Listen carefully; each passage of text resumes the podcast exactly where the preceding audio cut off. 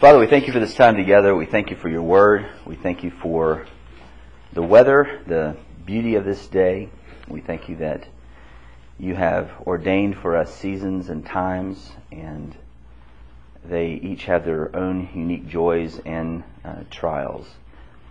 We thank you that you're sufficient in all of it, and you're displayed in your beauty in all of it. Lord, I pray as we approach uh, this second chapter in Leviticus that your Spirit would do what only He can do, which is to give us wisdom and discernment and understanding your word and to impress upon our hearts the need not just to have knowledge, but to live it out. That He would be our. Um, that He would be our, our, our power in working through this salvation that you've given us. And that we would come to grips with our own uh, failures here and rest at the cross of Christ and get up and run the course like we're supposed to. We pray that as we study this chapter, again, the beauty of Christ would be shown to us and our need of Him would be shown to us again and again and again. Thank you for all these things. In Jesus' name, amen. amen.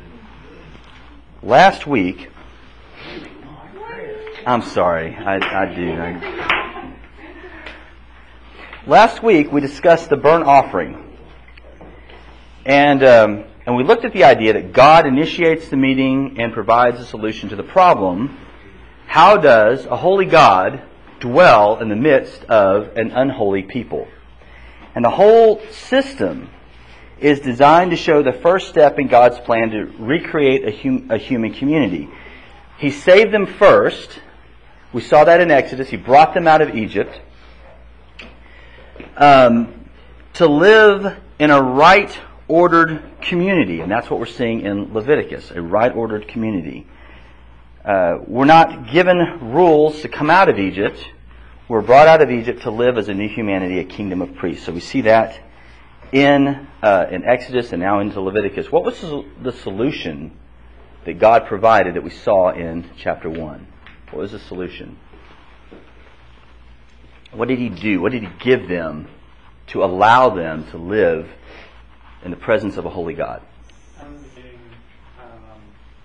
way to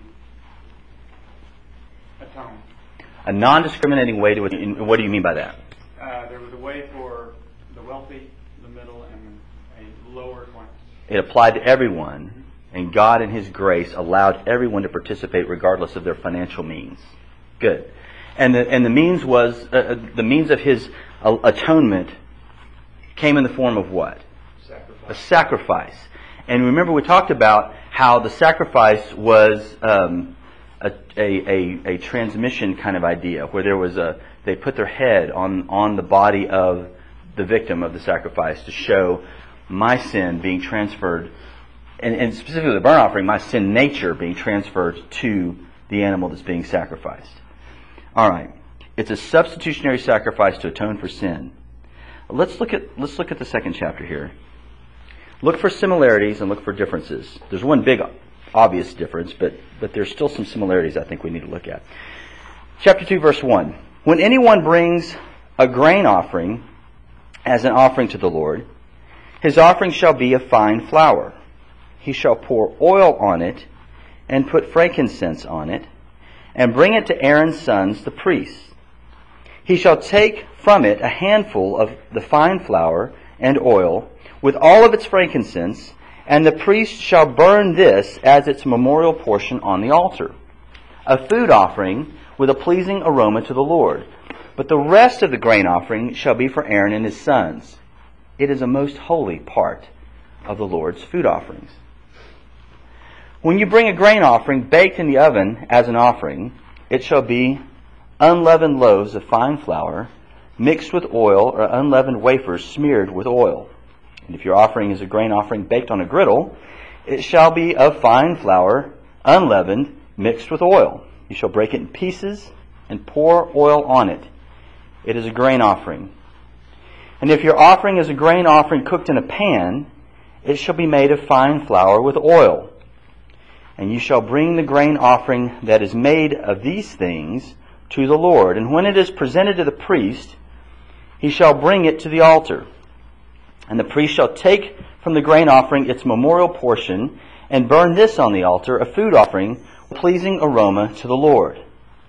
But the rest of the grain offering shall be for Aaron and his sons. It is a most holy part of the Lord's food offerings.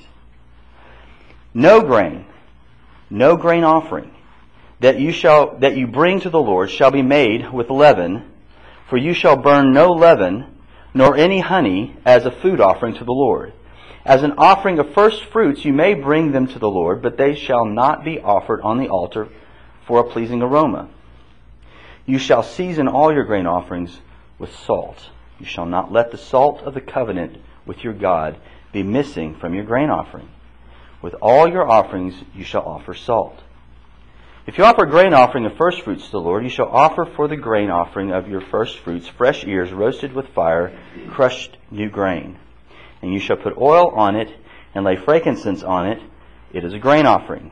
And the priest shall burn as its memorial portion some of the crushed grain and some of the oil with all of its frankincense. It is a food offering to the Lord. Well, while very interesting and kind of unusual to work through, what in the world is this about? What do we have here? What's different here than what we saw in the burnt offering? First, the obvious difference. It's grain. You don't have to slit the throat of grain. That's a good thing in this offering. Let's go with the grain offering. What else is different? Ah, there's a portion that's given to the priest. Good. What else?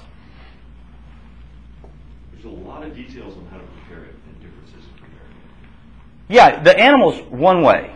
Right. You cut it, you get the blood, you splash it on the altar. This one you've got all different types of grain offerings. They cook the grain different ways.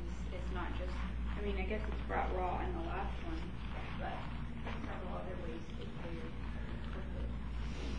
There's grain on the griddle, grain in the pan, grain in the oven, grain in the hand, right? You've got all kinds of grain, all kinds of ways to do this.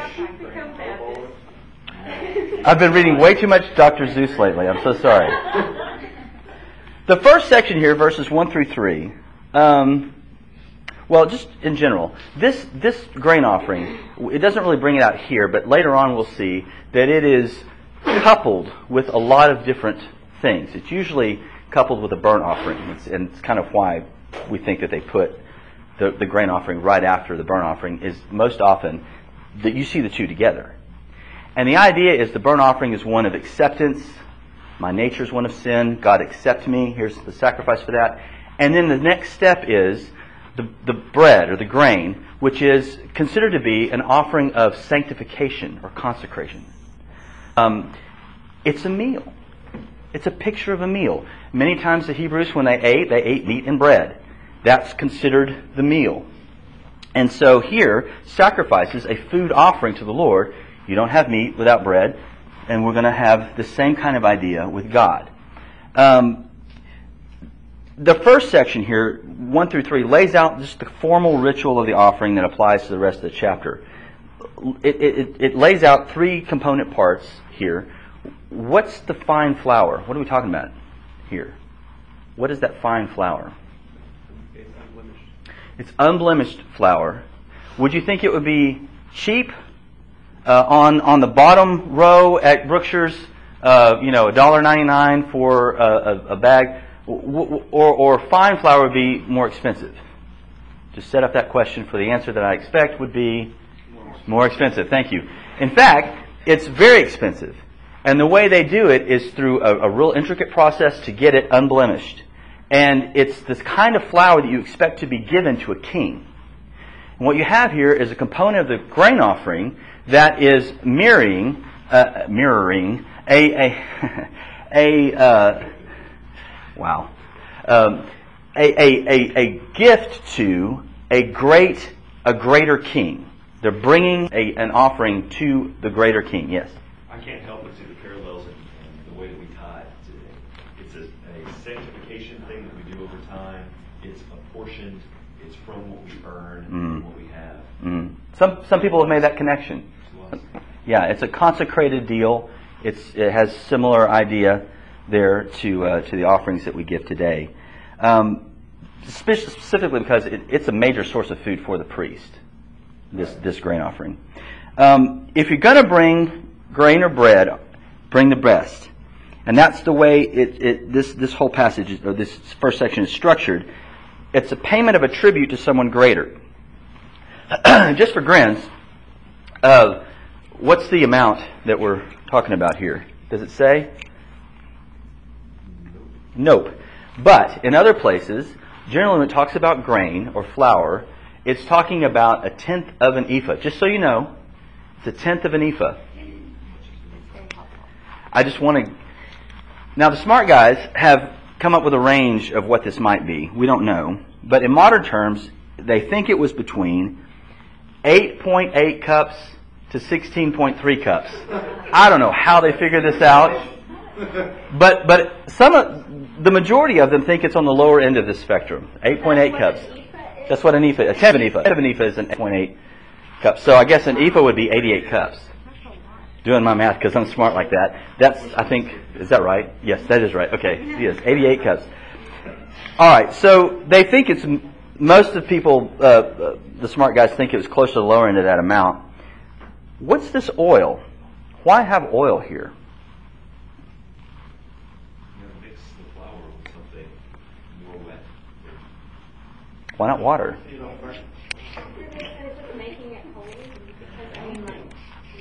Yeah, that, that's exactly what it is. Was that? For. For anointing, oils for anointing. It makes it holy. Um, was there anything magical about the oil? I mean, you can buy it Lifeway right now. It's a little vial you can get. You rub it on your head. I'm sure it'll make you. What? What is the, what is the, what is magic? Is there something magical about the oil? Why do we have oil here? Functionally, it may be an issue of burning. I know oil helps things to do that. But but Ceremonially, it's, it's, it's a big deal. ceremonially, it's a big deal. It's part of the It's expensive. It's part of the pleasing aroma. With all its. Okay, and the frankincense is another element of it. Okay, But but the oil helps with the burning. It helps with the smoke part of it. God says it's holy. He determines that it's holy. The oil itself is just oil. But God declares it holy. And it is. And that's the only significance of it. What about frankincense? Why was it important? What, what is frankincense? The NIV translates it incense, which is too general. Frankincense is a specific tree in Arabia that you get, and it's very expensive to get. Um, it's, it's a gift given to a king, and we see this again in the in the narrative of the birth of Christ. The the um, the three supposedly three wise men. We'll just say wise men because we don't know how many there were. There's just three gifts, but that it, again, it's an offering to a king that is very expensive uh, and, and very difficult to get, and so they use this in their in their grain offering. But why is it important here? Wasn't it also for, um, like a purification oil that might be for, um, embalming or, um, I think that yeah, I'm not really sure about that, but in in this in this in this setting, it's an it's a it's an aroma that's burnt with the combined with the oil. It's burnt, and there's an acknowledgement again of how great God is. But you bring a good point here, because consider the context in which we're doing this. What do these people do for a living? Travel. They traveled. they got paid to travel. And they were what? Farmers. They, they were herders of what? We're talking about the priest. We're talking about the people in general who are coming in to bring the offering.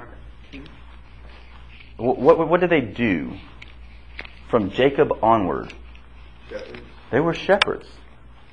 They traveled with sheep and goats, right? Now, many of us are removed from that situation. Many of us don't understand and think, oh, Heidi in the hills in the Alps or whatever with the goats. with curds and whey, you know. Goats stink. They smell. And the boys smell worse than the girls. They're nasty creatures. And you got your hands on them, and you're having to feed them, and you're having to take care of them. You're having to see, oh, they got thorn in their hoof. Try not to get horn, and try to get to dig out the stuff from their hoof. And what happens to people who live among livestock all the time? They smell like them. I have a, I have a car.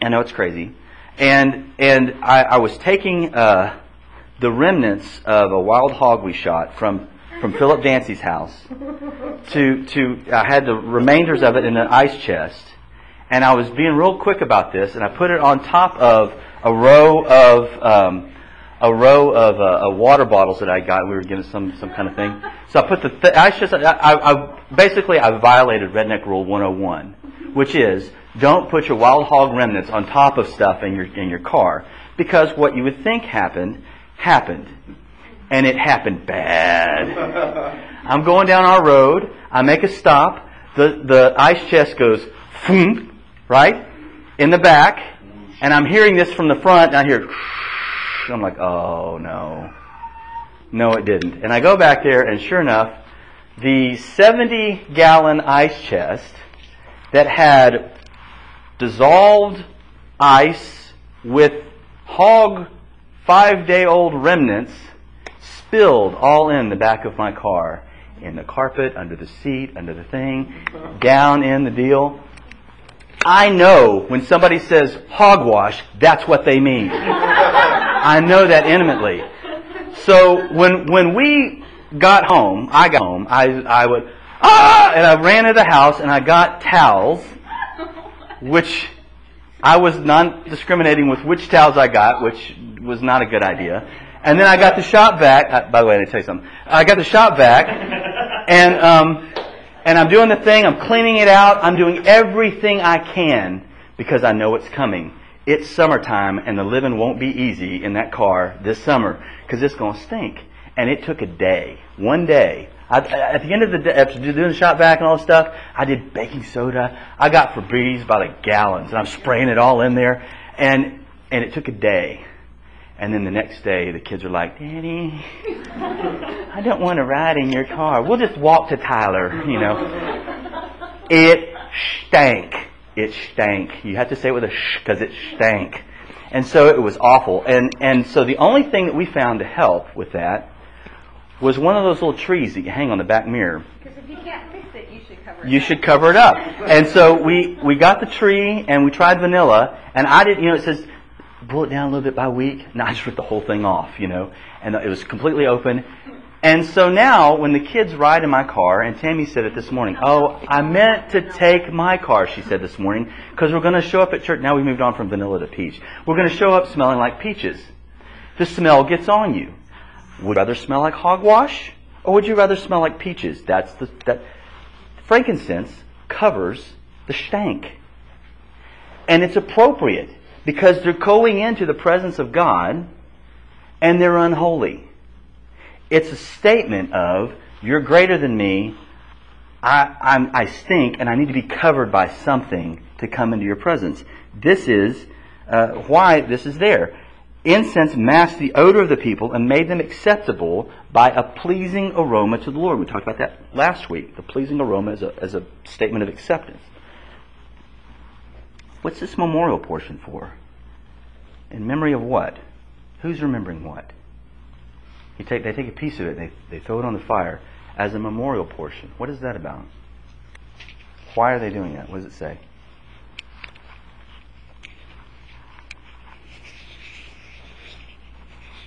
What does it say? It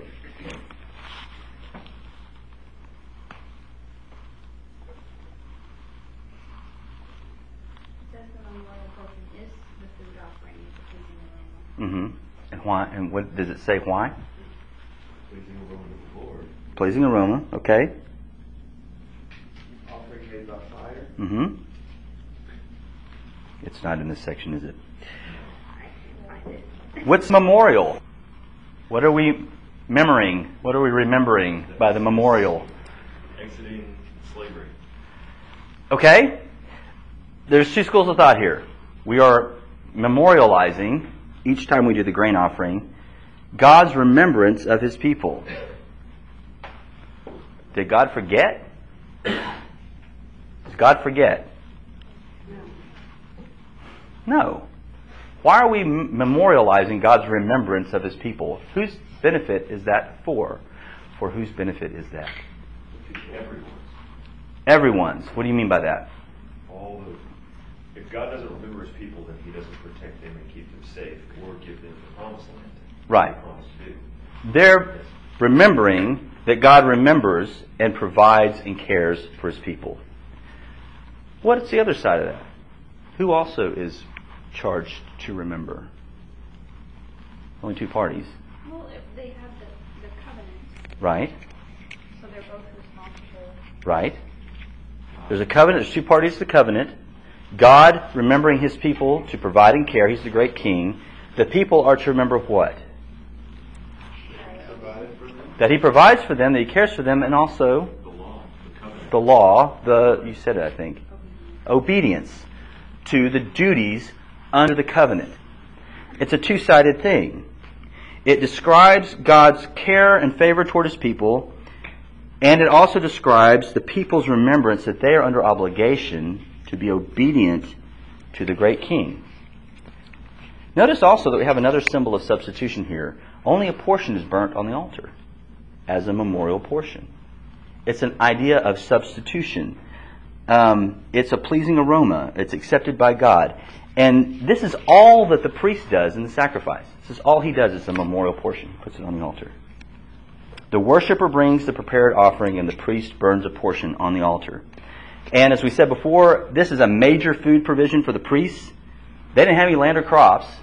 They lived off of the portion that they received from the offerings. Uh, later, we'll see some of the other sacrifices. They get portions of meat as well. Um, this offering was only to be eaten in the restricted area of the tabernacle or the temple and was forbidden to their families and servants. And we'll see that again in Leviticus 6. The priest's portion of the grain offering is called the most holy part. Literally, in the language, the ho- a holy of holies. A holy of holies, which may only be eaten by a holy people. So this consecrated bread can only be eaten by people consecrated to eat it. You see the connection. Verses 4 through 10, quickly, we talked about the different types of cooked grain, and it talks about the various forms of that, but the structure is the same as verses 1 through 3. It just provides for the different ways to cook the grain. And in each of these, the worshiper prepares and brings the offering to the priest, who then burns a portion on the altar, and later we'll see that, um, that when a priest uh, brings a grain offering that is cooked on a griddle, the whole thing, because a griddle, because you, you burn the whole thing up.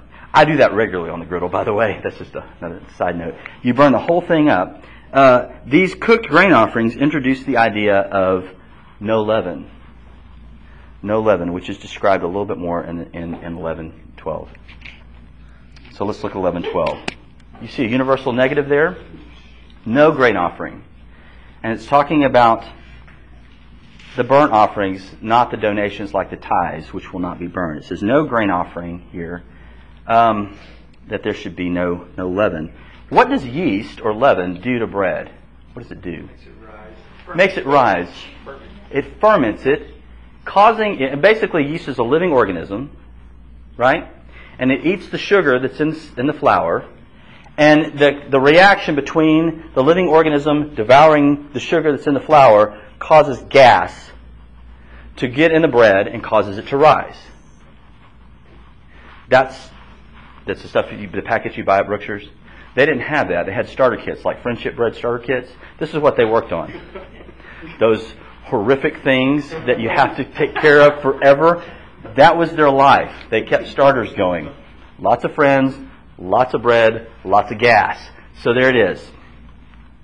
Uh, it puffs up, making it look like something different than it actually is. Why not burn leaven or honey? Why not burn leaven or honey? Leaven, wasn't that a sim- symbol for sin? Of corruption, of sin, something different, a foreign element. Uh, There's several theories on why not. We don't know. It didn't tell us. He said not to have it. He said not. Well, ultimately, yes. It, it's it's kind of a sign or symbol of corruption. It's a sign or symbol of something foreign, causing what you've put it in to be different than it was originally made. So there's this order and chaos idea. Um, it, um, it it's also a living organism, and only dead things were to be burned. That's another another option there. Um, all of these are speculation, by the way. We just don't know. I mean, did this, did this point back to the remembrance of how they left Egypt and that they had to leave quickly and they had to make bread without leaven? Well, I think Passover does. Passover does. This is a general grain offering, but yes, if you're going to do grain, uh, uh, that unleavened bread points back to Passover as well. Um, what about salt in verse 13? You shall season all your grain offerings with salt. You shall not let the salt of the covenant with your God be missing from your grain offering. With all your offerings you shall offer salt. Notice the rep- repetition. Is salt important here? There's a repetition. Why? What does salt do? Preserves. It preserves. Can we say it preserves what is decaying, maybe? With the meat, that's especially true.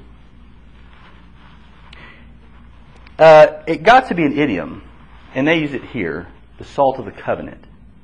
It got to be an idiom that whenever you talked about uh, having salt with someone, that, that it, it refers to cutting covenant. That, that became kind of the thing. Um, whether meat or grain, the salt and the sacrifices reminded Israel of God's constant covenant faithfulness. His constant covenant faithfulness. It also reminded them of their covenant obligations. Again, there's that idea of mutual uh, party responsibility in the covenant. Jesus says that we're the salt of the earth. And salt is generally rubbed into the meat to preserve it, and that's a messy business. Here it's put in the grain, in with the grain offering. But you, you cannot be salt if you're withdrawn from the community. Christ calls us to be salt. We can't do that apart from what we're supposed to be about preserving.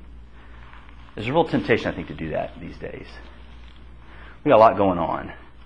And so the idea is to ghetto up, to, to have our own little Christian circles, and not be in the culture. Right? So if we're going to be salt, we've got to be rubbed in. We've got to get messy. You cannot be salt if you are withdrawn from the community. One grain of salt is useless. Salt must be applied to something to season and preserve it. Notice also that although salt is rubbed into the meat to preserve it, it's still distinct. And though it's put in this grain offering, it's still distinct. When Jesus talks about if salt loses its flavor, what's he talking about? It's no longer distinct. It's taken on the flavor of the meat that's decaying. It doesn't do its work anymore. It's useless. It's absorbed the culture. And there, therefore has no reason other than just to be thrown out. Maybe use it to burn out the edging around the garden, you know, so you don't have to weed eat. But it has no more use if it takes on the character of what it's trying to preserve. And so this is a remembrance of the covenant between God and Israel. It's also a remembrance between our covenant with Christ. Are we distinct? How are we like salt? They know that we are disciples by our love for one another. And this peace is shown in our speech as well as our actions. To follow the king's commands is to reflect the king's character. To not follow the king's commands is a rebellion against his character, a statement that he does not have a worthy character, and what we are showing is in fact better than his character. Do we reflect the king? Are we distinct? Verses 14 through 16 go into the last portion here on a particular ceremonial feast, and we'll get to that in chapters 20, in chapter 23, called the Feast of Weeks. Um, but just notice that it follows the, the same procedures that we saw in verses 1 through 3. All right, that's the grain offering. Question. I feel like Dwight Schrute. Uh, uh, what is the first recorded grain offering in Scripture? Cain. Isn't it Cain? Yeah, Genesis 4, it's Cain. Um, scripture doesn't tell us anything that Cain did wrong in the grain offering. God's rejection of Cain's offering wasn't a procedural rejection. It's not that he forgot the oil. It's not that he forgot the frankincense. It's not that he didn't have salt. It wasn't like grain is less good of an offering than the lamb. In fact, we see in Leviticus that the, this portion is a very important offering. It's one of the better offerings of, of bread in the Levitical system. What was wrong? Cain knew all the procedures. He knew all the ways to do it. It was the heart. It always goes back to the heart. In my head, I, I wonder. Um, I wonder if Cain uh, could even quote the catechism that Adam taught them when they were kids on why they needed sacrifice in the first place. You know? In what condition did God make Adam and Eve? You see them over the fire. You know? Cain responds, He made them holy and happy. Uh, did Adam and Eve stay holy and happy? No. they sinned against God. What does every sin deserve? The anger and judgment of God. They, they know the doctrine. They lived the consequences of sin very immediately. He knew exactly why to sacrifice.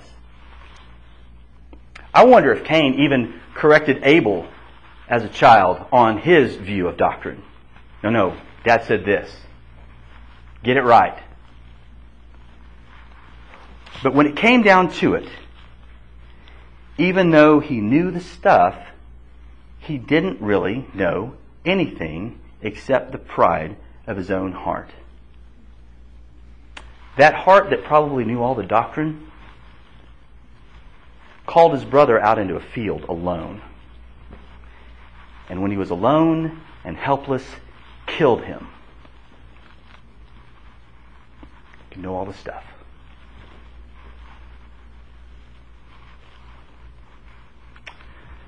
And then, when he gets called out by it by God, the faithful witness to all that we think or do, it didn't faze him. It didn't even faze him. Only the consequences affected him, not the state of his own heart. I'm not my brother's keeper. He shouldn't have been so stupid to go out in the field with me anyway. We can know all this stuff the systematic theology, the church history, the creeds and confessions. It's, if it's just knowledge, it puffs up with empty gas. We become windbags. Things that are full of hot air pop really easily when they meet with resistance or temptation. I get very concerned in our circles that we spend so much time on head knowledge and learning creeds and learning confessions and learning the theology that it doesn't sift into the heart. Does it get into the heart? Is it transforming us? Or are we just becoming useless salt? I fear that many times we talk like Pharisees and live like Sadducees. We use the language of despising the world, but live the lives of accommodating and embracing the world. We're not consecrated by knowledge. And knowledge certainly doesn't give us the right to live however we want. If you love me, you obey my commands. If you don't, you won't. Above all, pursue holiness, without which no one, no matter how much they know, will see the Lord. It's a sacrifice of consecration. It's a sacrifice of being set apart, distinct. We must be about Christ, not only learning about Him, but from the heart loving, honoring, and treasuring Him above all things. God provides His own offering of consecration. He provides our bread, and the bread is Christ. From start to finish, He satisfies. And although we are justified individually, we are brought out of Egypt and put into a community whose focus is Christ. He is our portion. 1 Corinthians 10:17 says, "Because there is one bread, we who are many are one body, for we all partake of the one bread." How do we do that? How do we take of the one bread? How are we sanctified? Well, what did Jesus say? What did he pray? Sanctify them in the truth. Your word is truth. Is that just knowledge? No, it's not just knowledge. As you sent me into the world, so I have sent them into the world, not to become part of it, not to become little parrots of theology, to live lives of distinct holiness. And for their sake, I consecrate myself that they also may be sanctified in truth. Do we take the bread of His Word and add our own leaven? It's just not enough. Our excuses for why we can act like atheists when we talk so much theology.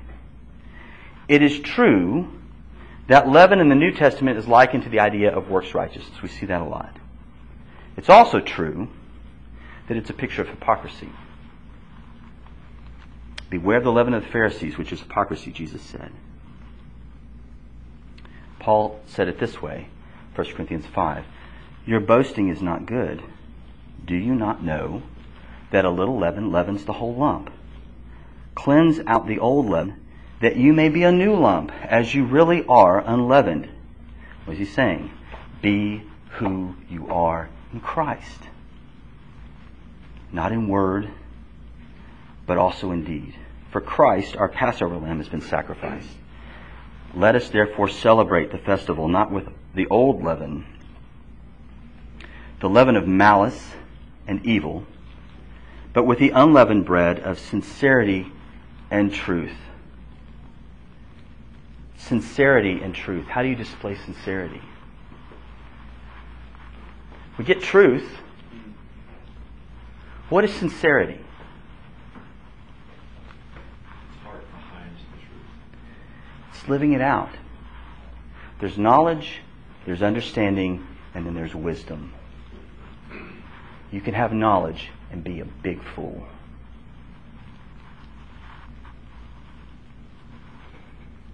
We have upon us the stench of sin, and we need the fragrance of Christ. Christ masks our stench so that, as Paul says, for through him we both have access in one spirit to the Father. Ephesians 5 2 it says, And walk in love as Christ loved us and gave himself up for us, a fragrant offering and sacrifice to God. Because of what he has done, we are to spread the fragrance of Christ. None of us is able to do this alone and apart from the context of community in Christ. Do we bring others to the bread of life and display that he is our portion above all else? Do we pursue holiness and encourage our brothers and sisters in Christ to do the same? This holiness without which no one will see the Lord. Are we full of his sanctifying word and are we the fragrance of Christ in the minds of a sinful and dying humanity. When we step out these doors, we bear the name of Christ. If we're sanctified, we've been covered in His oil. We've been covered in His fragrance. We've been given the salt of His covenant.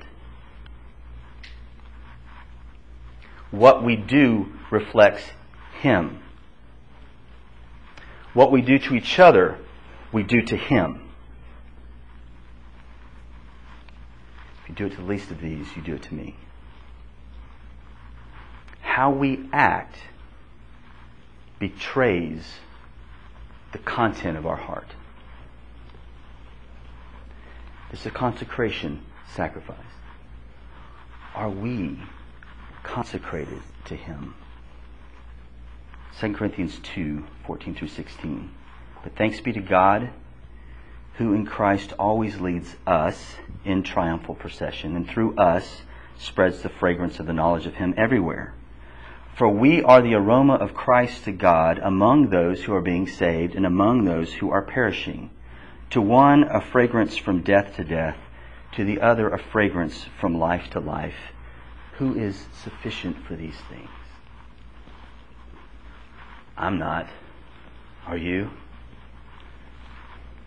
But if we're not working, if we're not striving toward sanctification, toward holiness, it's just puff and smoke. Be consecrated. Live lives of consecration. Our obedience to law reflects the nature of the king.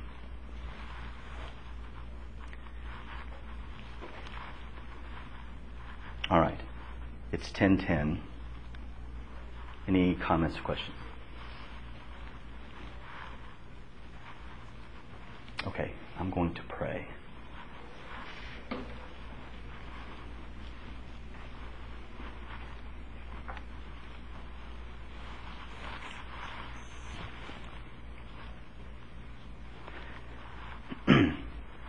Father, would you grant hearts that are broken and humble before you? That we would, from the heart, cry out for deliverance from this body of death that we currently dwell, knowing that you are faithful and true to cleanse us from all unrighteousness when we confess Christ. When we acknowledge our sin, when we confess that you are right and we are wrong, you forgive us and you are faithful to your covenant with us through Christ. Make us faithful. Help us to wear the fragrance of life to life, to portray the nature of the King well, and not bring reproach upon him by how we live, though we may spout all kinds of doctrine. It's important to learn stuff. It's more important to live it. We pray for hearts that are focused on living it out, not just among our Christian friends, but out in the world as well.